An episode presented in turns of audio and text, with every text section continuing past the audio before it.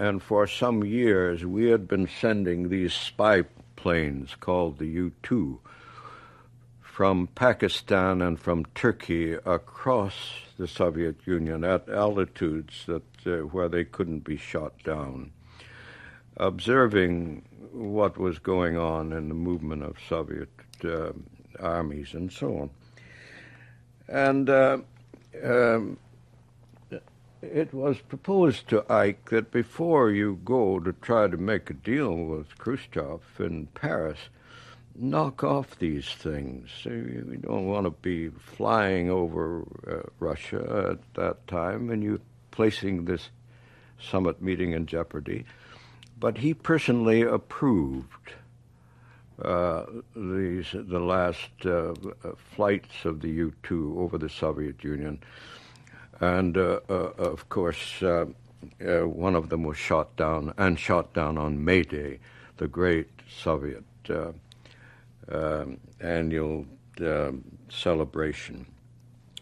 And that broke up the uh, broke up the summit meeting, and I went to Paris at that time when Khrushchev mocked him particularly because Ike hadn't told the truth about the U 2s.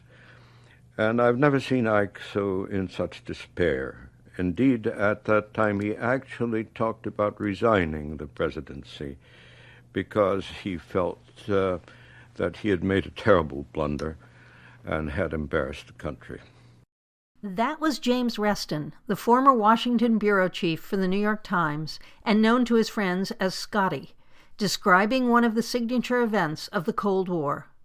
On May 1, 1960, Central Intelligence Agency pilot Francis Gary Powers was conducting a surveillance overflight of the Soviet Union intended to estimate the extent of Russian ballistic missile strength. Struck by a surface to air missile, the plane crashed, almost intact, and Powers was taken prisoner. As Reston describes it in this clip, the incident had numerous unwanted and embarrassing consequences for the United States and for the CIA. American protests that the plane was doing weather reconnaissance were revealed as lies over the next 10 days. Valuable technical intelligence and a CIA operative had been delivered into the hands of a Cold War enemy. A four power summit that included President Dwight D. Eisenhower and Soviet Premier Nikita Khrushchev was fatally undermined. And in the face of a surging presidential campaign by Democratic Senator John F. Kennedy, the Eisenhower administration, along with Republican candidate Richard M. Nixon, appeared to be in disarray. The U 2 spying program was a shock to Americans when it became headline news, but it wasn't a surprise to Scotty Reston or to his colleagues in Washington's foreign policy journalism establishment.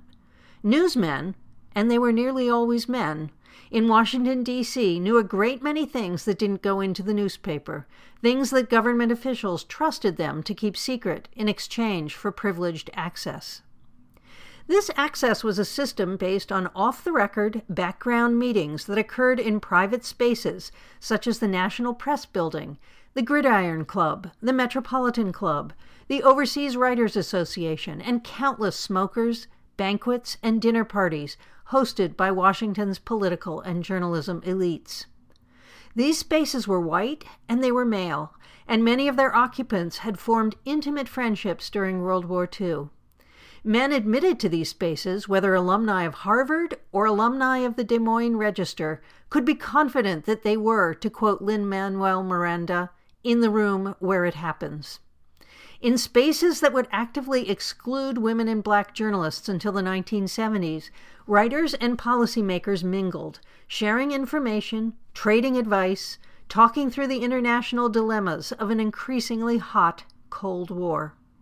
And it was there that a man like Scotty Reston would have learned the details of the U 2 overflights, their risks and potential rewards, years before Francis Gary Powers pulled the ripcord on his parachute over Sverdlovsk. In fact, Scotty Reston casually hints at these connections if you pay close attention to words and phrases that suggest his own proximity to these events. It was proposed to Ike, he says ambiguously, about the possibility of ending the flights before the summit. never saying who made the proposal. Reston speaks of going to the fractured Paris summit and conveys an intimate first person observation of a distraught president. I'd never seen Ike in such despair, he recalls. Today, conservative critics condemn the so called liberal media for being in cahoots with policymakers and politicians. But there was a time when that was a formal, accepted way of doing business. In her new book, City of Newsmen Public Lies and Professional Secrets in Cold War Washington, University of Wisconsin historian Kathryn McGarr takes us into that world, one in which journalists agreed, as McGarr explains in today's episode, to publish government lies, but not lie for the government. To work to prevent World War III by serving as informal advisors to the powerful, and in return, filtering news to the public to keep the United States safe from nuclear holocaust. Join Kathryn and me for this episode of Why Now, where history and politics meet the challenge of today. And I'm your host, Claire Potter, a professor of history at the New School for Social Research co executive editor of Public Seminar, and the author of the Political Junkie Substack. This is episode 12 All the News That's Fit to Print.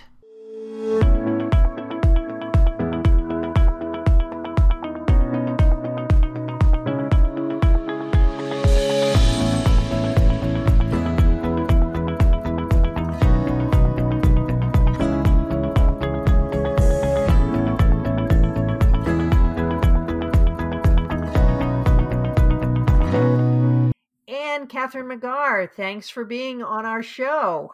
Thanks so much for having me here.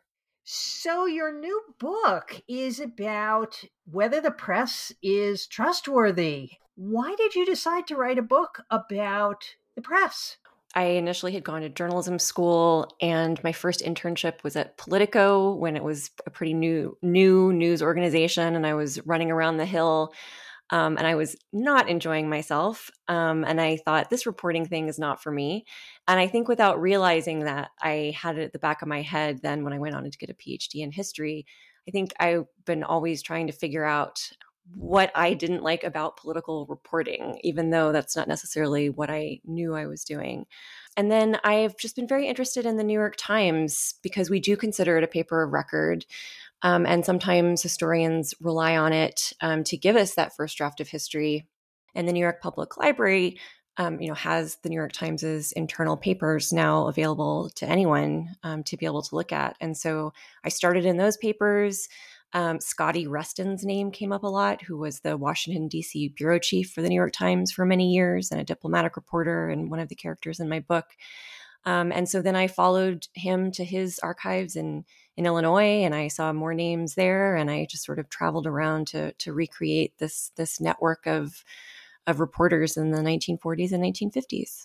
And the book actually starts even before the 1940s, right? I mean, you start before World War II. And what is it about how journalists are relating to the foreign policy establishment in the 1930s that then propels them into the Cold War as a kind of partner to the federal government? So they actually did not get along well um, for most of the 1930s. And especially then in World War II, there was a lot of friction between reporters and the government.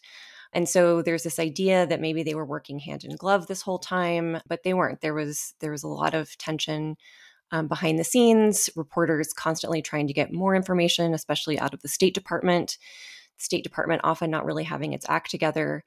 And so I really see this group of reporters driving some of the information policy that's going to come out in, in the Cold War. So tell us what that information policy during the Cold War was. Something that started during World War II was the background system of information. And I found that to be very important during the Cold War. And that meant that um, public officials would give certain information either off the record or not to be quoted or not to be traced back to them, you know, for background, which which still exists. They would have these dinners to sort of give reporters the real story, kind of the story behind the story. And these dinners were not open to just anyone. Um, these dinners were only open to whomever the other reporters trusted. And so it ended up being a very small circle of these trustworthy, politically fairly moderate, always white, always men who would um, participate in these sessions and these off the record and background sessions get the real story or what they saw as the real story, which to them seemed like, okay, the Cold War is not really about anti communism. And that's just the line that the government is feeding to the American people. And we'll kind of go along with that because we know what the real goal is. And the real goal is to, you know, save Western Europe, help them repair from World War II, and help prevent World War III. So there ends up being this situation where there's sort of one story being told within Washington, and then a separate outward facing story that's the one we're more familiar with, which is anti communism is driving the Cold War, which, as far as I can tell, none of my guys really believe. As you characterize them, they're liberal internationalists. Can you tell our listeners what you mean by liberal internationalist? What I mean is that they feel the United States has a role to play in the world and yes, they would like that to be uh, a role where we're supporting democracies abroad. But honestly, their liberal internationalism was was really focused on keeping the Atlantic alliance strong, and for them, that means um, making sure that France and Great Britain, as I said, rebuild for more, um, but then also to sort of remain our allies. And this was tricky at the time because um, those were, you know, two of the biggest colonial powers the United States government says it supports self determination. And at the same time, the United States and its allies want access to the raw materials in the colonies.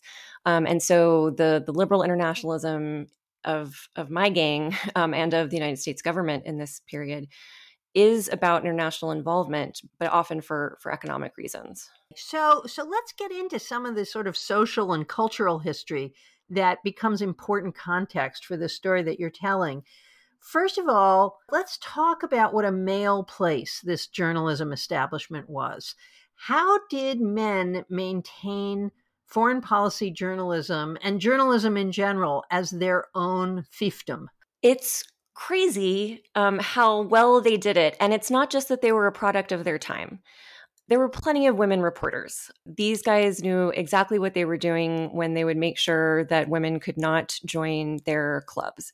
So one of the things I look at are these there's the so the more traditional elite gentlemen's clubs like the Metropolitan Club, which isn't necessarily a journalism club, but someone like um, you know Eugene Meyer who was Katharine Graham's father, and he was, you know, publisher and chair of the Washington Post. He went to the Metropolitan Club almost every single day for lunch, um, and you know, sat at a special table. You know, Walter Lippmann was there all the time. So just this was a place where sort of the more elite of the journalists could could meet. And then there's also the National Press Club, which was much more important at the time than it is now. And that was a place where people could stop in. The re- male reporters could stop in for lunch, go up to the bar, they could trade stories, they could sort of come to understandings, and they made sure that no women were admitted until the 1970s. They also then had these stag banquets. Um, so I think one of the things that really surprised me about this period was that often the default for a social gathering was that it would be a stag party. What stag means is male only, like the big male deer is a stag. It means no women allowed, men only. And, you know, the excuse that these men would give is that, oh, if we invite women reporters, we'd have to invite our wives. And, you know, there's just really not enough space for our wives. This is what they would say. You know, they, they said this um, about the, the White House Correspondents Association dinner. Um, so even though women were a part of the White House Correspondents Association, they still could not come to this annual stag banquet. And I've got letters from women who are in the National Press Club writing to the WHCA saying this policy is unfair and we should be allowed to attend this dinner. And i have the letters back saying oh hopefully someday we'll be able to to fit all of you but in our in our current banquet hall we really just can't fit in you know our wives and so you can't come either. Yes it's a stag world okay, a stag stag world. Eh, so you also sort of emphasize that this male bonding really occurs during World War II as well. That the New York Times and the Post are sort of loaning people to the government. Guys are eh, embedding, you know, they're also working for OWI and so on. Yeah. And there's this sort of tight bond because of shared danger and real fear. I mean, being bombed in London. So, can you talk about the the war experience a little bit that might have helped them sort of rationalize this all male world? Well, you hit on sort of two of the most important points there. One is that they had this shared um, experience of being in and out of government, sort of this revolving door of war where you would get loaned, as you said, to you know the Office of War Information um, where all your buddies in the newspaper were, were already hanging out, or the the predecessor to the CIA, the OSS, was was a big spot for a lot of these newsmen. These were not always happy associations. It was very frustrating to be part of a war effort. It's frustrating to be part of a government. Um, so it's not that they went in and were suddenly indoctrinated, but they went in and they had these these shared experiences of how tough it was um, to be on on that side, to be on the government side. And then you mentioned especially the Blitz and just the fact that um, war was a really frightening experience and that they ex- experienced some of this fear together. So, you know, we know a lot about kind of the the homosocial worlds that get created in wartime for people who are in the army. It was no different for these these men who were reporting on it, um, and so they sort of had these male worlds in places like London that they then recreated when they when they came home to Washington. Um, and they also bonded. One of the most important relationships in my book is between Scotty Reston, who I mentioned was the Washington bureau chief of the Times, and his publisher, Arthur Hays Sulzberger. And they really became close because Reston accompanied Sulzberger on a trip to Russia um, during the war. Sulzberger was um, a publisher who you know really wanted to be at the center of things he sort of fancied himself you know at the forefront of internationalism and roosevelt had said newspaper publishers cannot go to the front mostly because he didn't want henry luce bothering him going to the front so Sulzberger said, Well, I'm not going as a newspaper publisher. I'm going um, with the American Red Cross.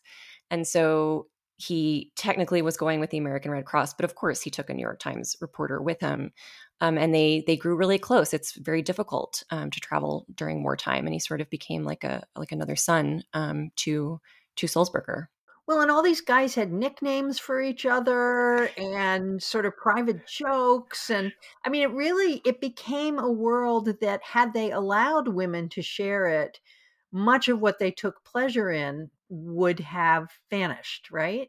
I think so. And I think that's probably one of the reasons that a lot of these clubs lost their importance after the 1970s, after they allowed women in. And then these men sort of then move away from those spaces as the spaces of power.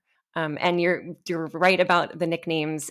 I'm trying to recreate this world, and so even though I know historians and journalists were not usually supposed to be referring to our characters by their nicknames, but that's how they thought of themselves. It's how they referred to each other you know, James B. Reston is is really Scotty Reston, but everyone would have called him Scotty. And yeah, they all every there's no Wallace ever. It's only ever Wally's. Um, so yeah, yep, lots of lots of nicknames and inside jokes.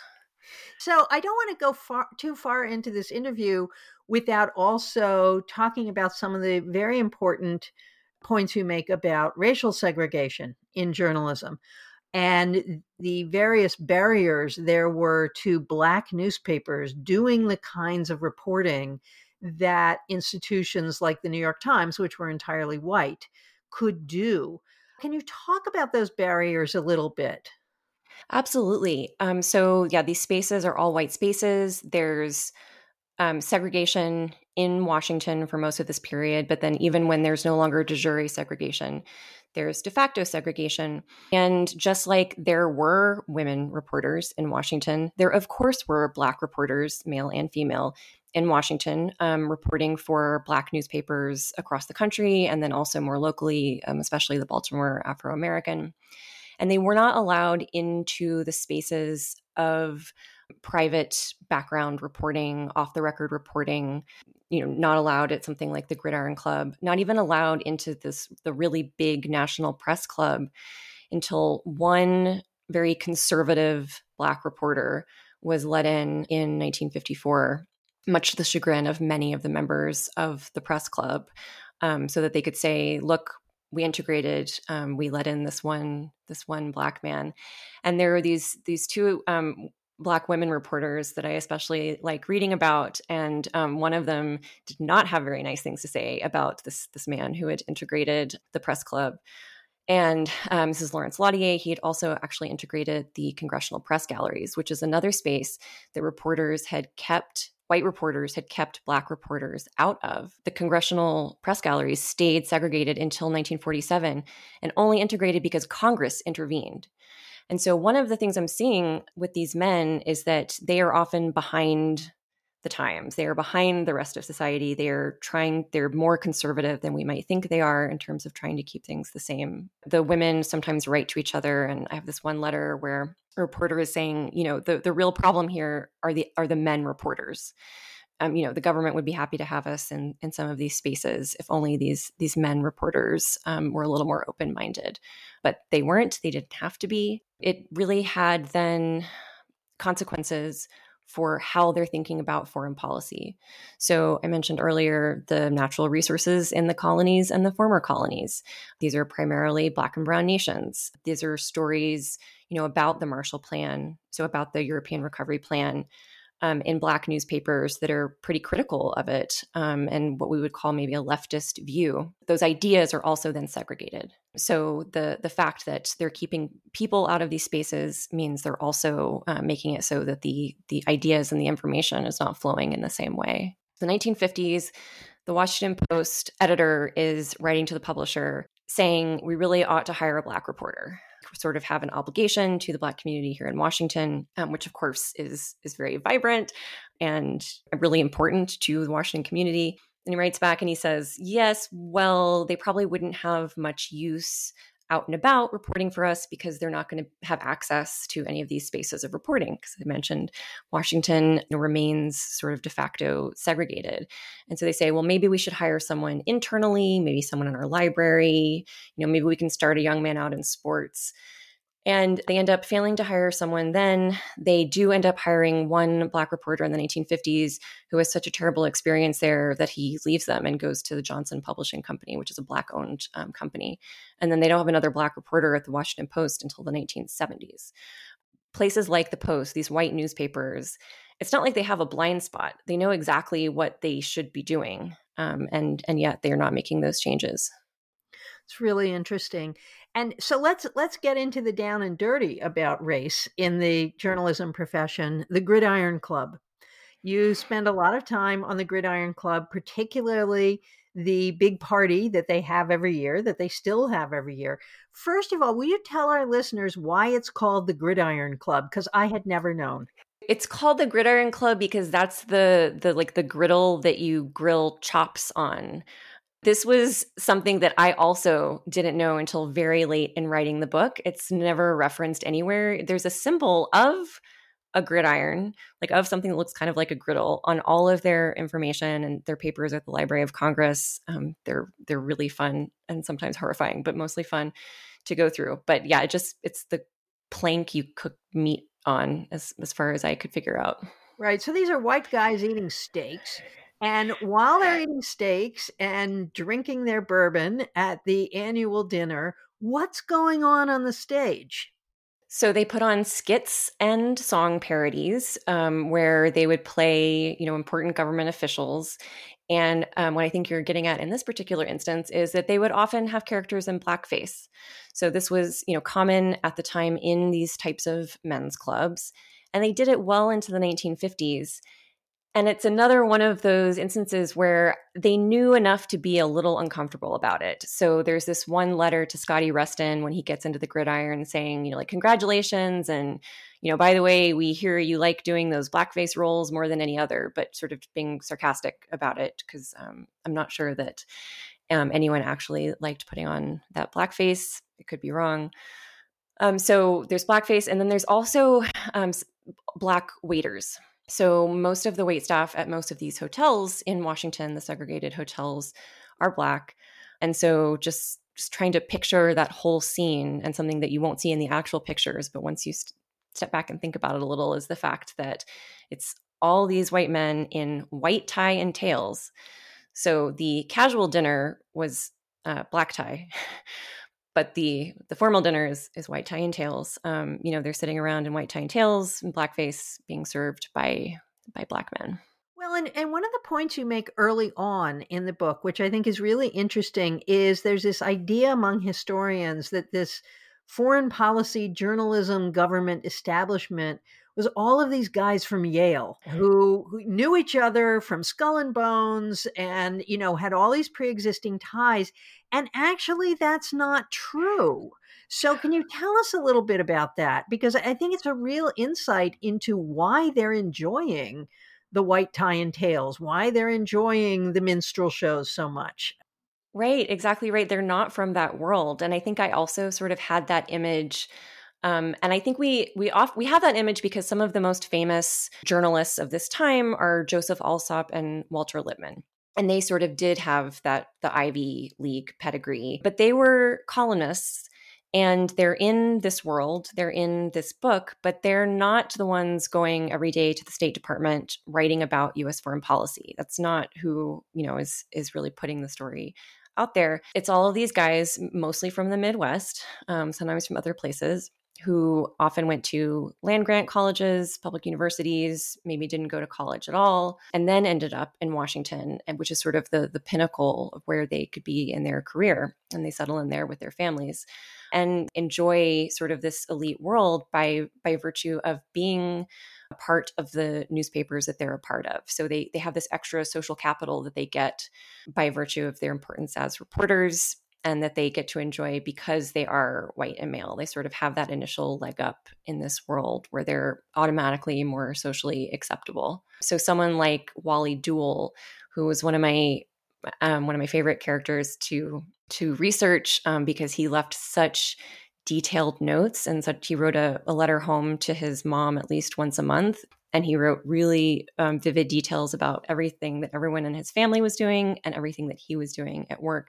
So he, um, you know, came from a working class background and was was really uncomfortable a lot of the times with what he was seeing at the Gridiron. He actually kept refusing Gridiron invitations um, because he did not want to have to rent a white tie and tails and at the same time, of course, he participated in all the off the record and background dinners that really mattered for his job. Um, so when it really came down to it, even Wally Deuel participated when he when he needed to. I mean, it was really a necessity if you were going to be a working journalist. I mean, you have one character in the book um, whose name perhaps you can remind our, our listeners of, who's a black woman, and she can't get into the press gallery. She can't get into any of these spaces. So she's writing all of these stories in her room on a typewriter and she's working like 18 hour days and all i could think of when i was reading about her is she's kind of like a blogger. She's you know she's figured out how to do this job without any access at all. People needed access in the end to be successful at this right?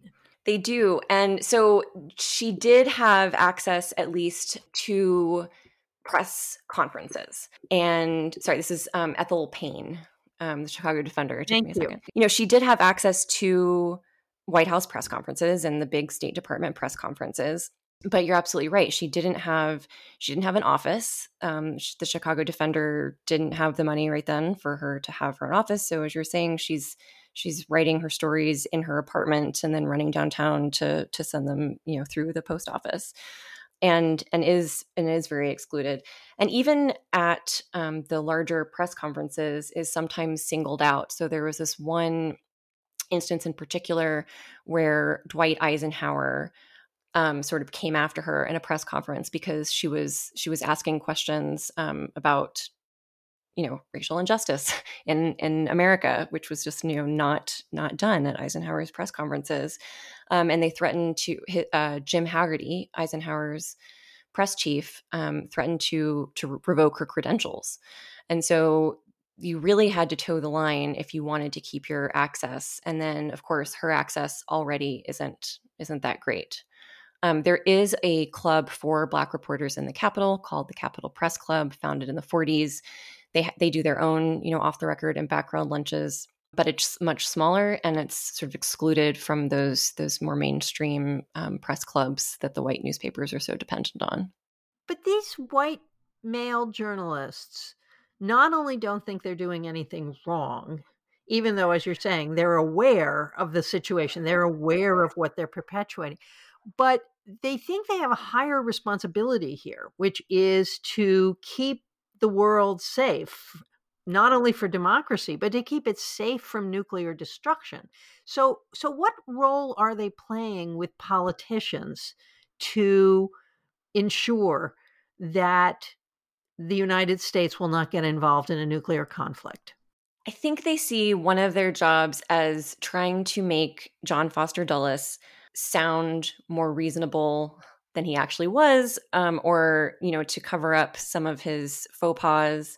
Um, so Dulles was, you know, Secretary of State for Eisenhower for almost the entire Eisenhower administration, and his, you know, kind of bad relationship with the press. Actually, they they often resented him. Was one of the reasons there was this breakdown of trust in the 1950s, and yet they were always trying to cover for him. Um, if Dulles said something at an off the record or a background dinner that they thought um, might hurt peace negotiations, for instance, um, with Russia, they wouldn't put it in the paper. There's this one instance, though, where there's a leak at one of these dinners. It does get into the paper. It's a big brouhaha. People get punished, but but they really see their job as not printing anything that could um, hurt uh, their relationship with with France or Great Britain, um, or hurt the possibility of of peace with the Soviet Union. Um, so they they really try to limit what they're putting into the paper and be responsible about it. This was one of the words of the day: response, being a responsible reporter. It's really what they saw their job as. And you mentioned that they don't think they're doing anything wrong, and I don't know if I agree with that. I mean, I think they they sometimes do know what they're doing is wrong, and they say like, you know, I know I'm not being objective, but I got to keep this guy as one of my sources, right? So they're very practical about their jobs. Um, they want to keep their jobs. Um, and and of, and of course, they sometimes, you know, they talk about how they need to write profiles as a way of uh, accumulating sources. And they know that that's not great from a journalism ethics standpoint, but that's also um, how they can do their job and how they can serve their readers. Um, so they they still have that in the back of their mind: is how can I serve my readers? But at the forefront of their minds, as you said, is how can I not be responsible for World War III? So World War II had come so close on the heels of World War One. Most of them had been alive for both of them. They fully expected World War III was just around the corner. Um, a lot of fear, you know, driving driving their behavior, and not unreasonably so. One of the things that was interesting to me too, that I had not understood before reading your book, is that on one level, the backgrounders were necessary. They needed to know the whole truth so that they could decide what story to tell the American public. Is that right? That that is right. They they didn't just want to repeat the government line. You know, they really didn't see themselves as stenographers. They sort of felt like, yeah, right, they should have the whole story and then they can decide what to tell um, the American people. And this was something that the New York Times especially thought was important because even you know even then they were sort of the most influential newspaper. They would give the lead to a lot of other newspapers. Um, you know other newspapers around the country would see what's on the front page of the first edition of the times. That's what we need to have on the front page of ours. So the the publisher of the times especially um, was extremely, you know, cautious in his relationships with government officials, and and thought that um, hit, hit the decisions that he made about what went in the paper or was withheld were were really important. So that's actually also, if I understand it correctly, how the relationship between journalists and government starts to break down toward the end of the 1950s, particularly around the Cuban Missile Crisis, because the journalists are doing what they're supposed to do. They're doing what they've always done, and yet they begin to understand that the government is lying to them. They always knew the government was lying to them, but they but other people they didn't ha- their readers didn't know that they knew. Um, and so, you know, after the Cuban Missile Crisis, they sort of talk about there's this, you know, the cat's out of the bag, and now reporters can no longer cover for the government because now everyone knows that the government lies. Um, so something like the, um, you know, the U two airplane that got shot down with Gary Powers in it and the you know the white house says oh it's a it's a weather balloon or something. And of course all of all of my guys and anyone who had any sense at all you know knew that it was a spy that had crossed into enemy territory and wasn't supposed to um, knew it was a spy plane. But of course they didn't write that. They they wrote what the government told them to write. Not because they trusted the government but because they they thought that was the right thing to do for the peace there's this one um, memoir that I mentioned in the book of a New York Times writer who looks back on that U2 incident and says, Oh, that's when the veil was lifted. And for the last time, you know, that was when reporters knew better than to trust the government when we found out that that actually was a false cover story. And I don't think that's right. I think that at the time, they knew it was false. Um, you know, I have background memos where they talk about these um, these spy planes. And so, right, I think they weren't nearly as naive as they later sometimes pretended to be when they were, you know, sort of trying to make it seem like they knew less about a lot of the CIA covert operations going on, especially in the 1950s, than they did. They knew what was going on in Guatemala. They they wrote, you know, endless memos, you know, talking about how they should be covering the coup and how much they should put in writing memos about the fact that the CIA wanted them to plant information. This was with the Times, and the Times refusing to do that. And the Times basically saying, if the CIA wants to lie on the record, we'll put it into the paper, even if we know they're lying. Um, what we won't do is lie for them so that it looks like we are lying. And so this it just created um, a lot of problems between these newspapers and and the government. And then, of course, one of the most famous stories is the um, Bay of Pigs invasion, because it got remembered wrong for many years. So, for many years, the story was um, the New York Times had the story of the invasion and they pulled it to be patriotic. And if only they had run it, you know, maybe Kennedy would have wouldn't have gone in and would have been spared the the failure. Um, but the Times did run it. They they spoke with um, you know Allen Dulles at the CIA. They spoke with the White House. They decided to take out the name of the CIA and they also took out the actual date that it was happening. But they reported then, and they had reported months before on the fact that um, the United States government was training Cuban rebels in Guatemala to go topple Castro. Um, so this was not some big secret, and they were they were publishing it.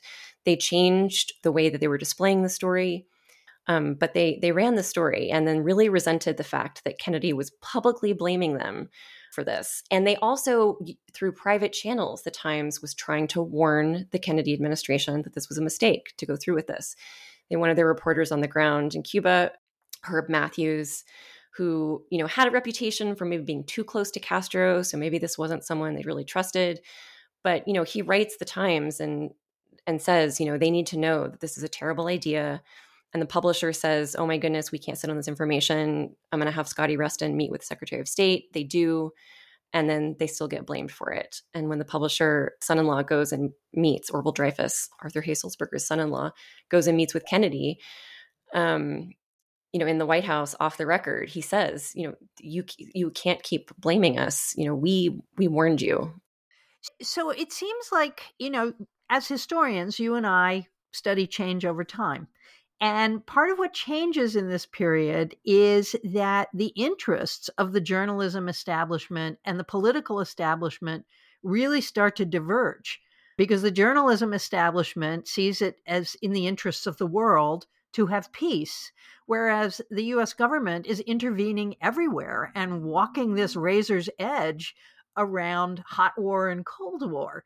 So it seems to me you're really kind of changing what we know about the 1960s, too. Um, certainly, in my work, I saw this new generation of counterculture guys who grew up reading Izzy Stone's Weekly saying, I want to be Izzy Stone. I don't want to be Scotty Reston but there's so there's a much bigger story here of divergence, right? I think that's right because you know Walter Lippmann, who was seen as the insider's insider, was also against the Vietnam War. The yes, the interests changed, and the interests of these the liberal internationalists who were really focused on Western Europe um, don't understand why we need to be in Vietnam. And so, if the story of the 60s is the, the story of um, you know government press breakdown around around Vietnam, then that story now sort of makes sense when you think about the fact that they were the more supportive of something like NATO. Like NATO is exactly the kind of policy they want. They think sort of a, a more militarized Western Europe is going to be helpful to the United States and to Western Europe. Um, and then that that is not the case with Vietnam. So, Kathryn, I want to ask you an important question for our listeners, which is why should they read your book now? I think we have totally the wrong story right now about the press and maybe the good old days, I think is maybe how a lot of people think of it, where, you know, like back when you could trust reporters. I think reporters are probably plenty trustworthy now and sort of trustworthy then, but whatever you think of them, they're not somehow totally different you know creatures. They're not totally different being they're they were doing their job then they're doing their job now. Um, this is a for-profit industry and you know there's certain expectations that we have of of newspapers that i think are unreasonable where we think that they are the saviors of democracy when we really need to remember that yes they're giving us the information we need and also they are for-profit um, companies and they're trying to keep their jobs and they're trying to keep their readers and we need to keep our expectations intact. At the same time that we remember that um, it didn't used to be perfect and there never of course was a golden age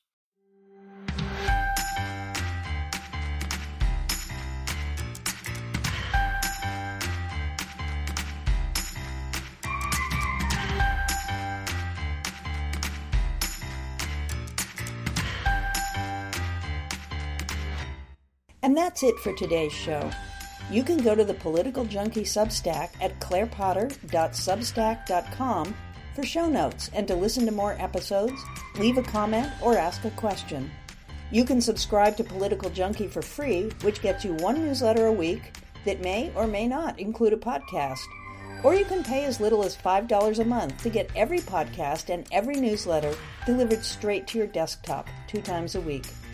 You can also participate in subscriber chats. You can subscribe to Why Now on Apple iTunes, Spotify, and Google Podcasts. Please leave a rating and a comment so that other listeners can find us. Please share this podcast with a friend who loves history, politics, and smart conversation. Why Now is supported by the New School for Social Research and by paying subscribers to Political Junkie. Why Now and Political Junkie are written, recorded, edited, and produced by me, Claire Potter. Show notes, technical assistance, and research are by Emma Kern. My opening theme is by Galaxy News, and my closing theme is by Avocado Junkie. You can find both of these terrific artists on soundstripe.com. That's all for now. I'll see you next time.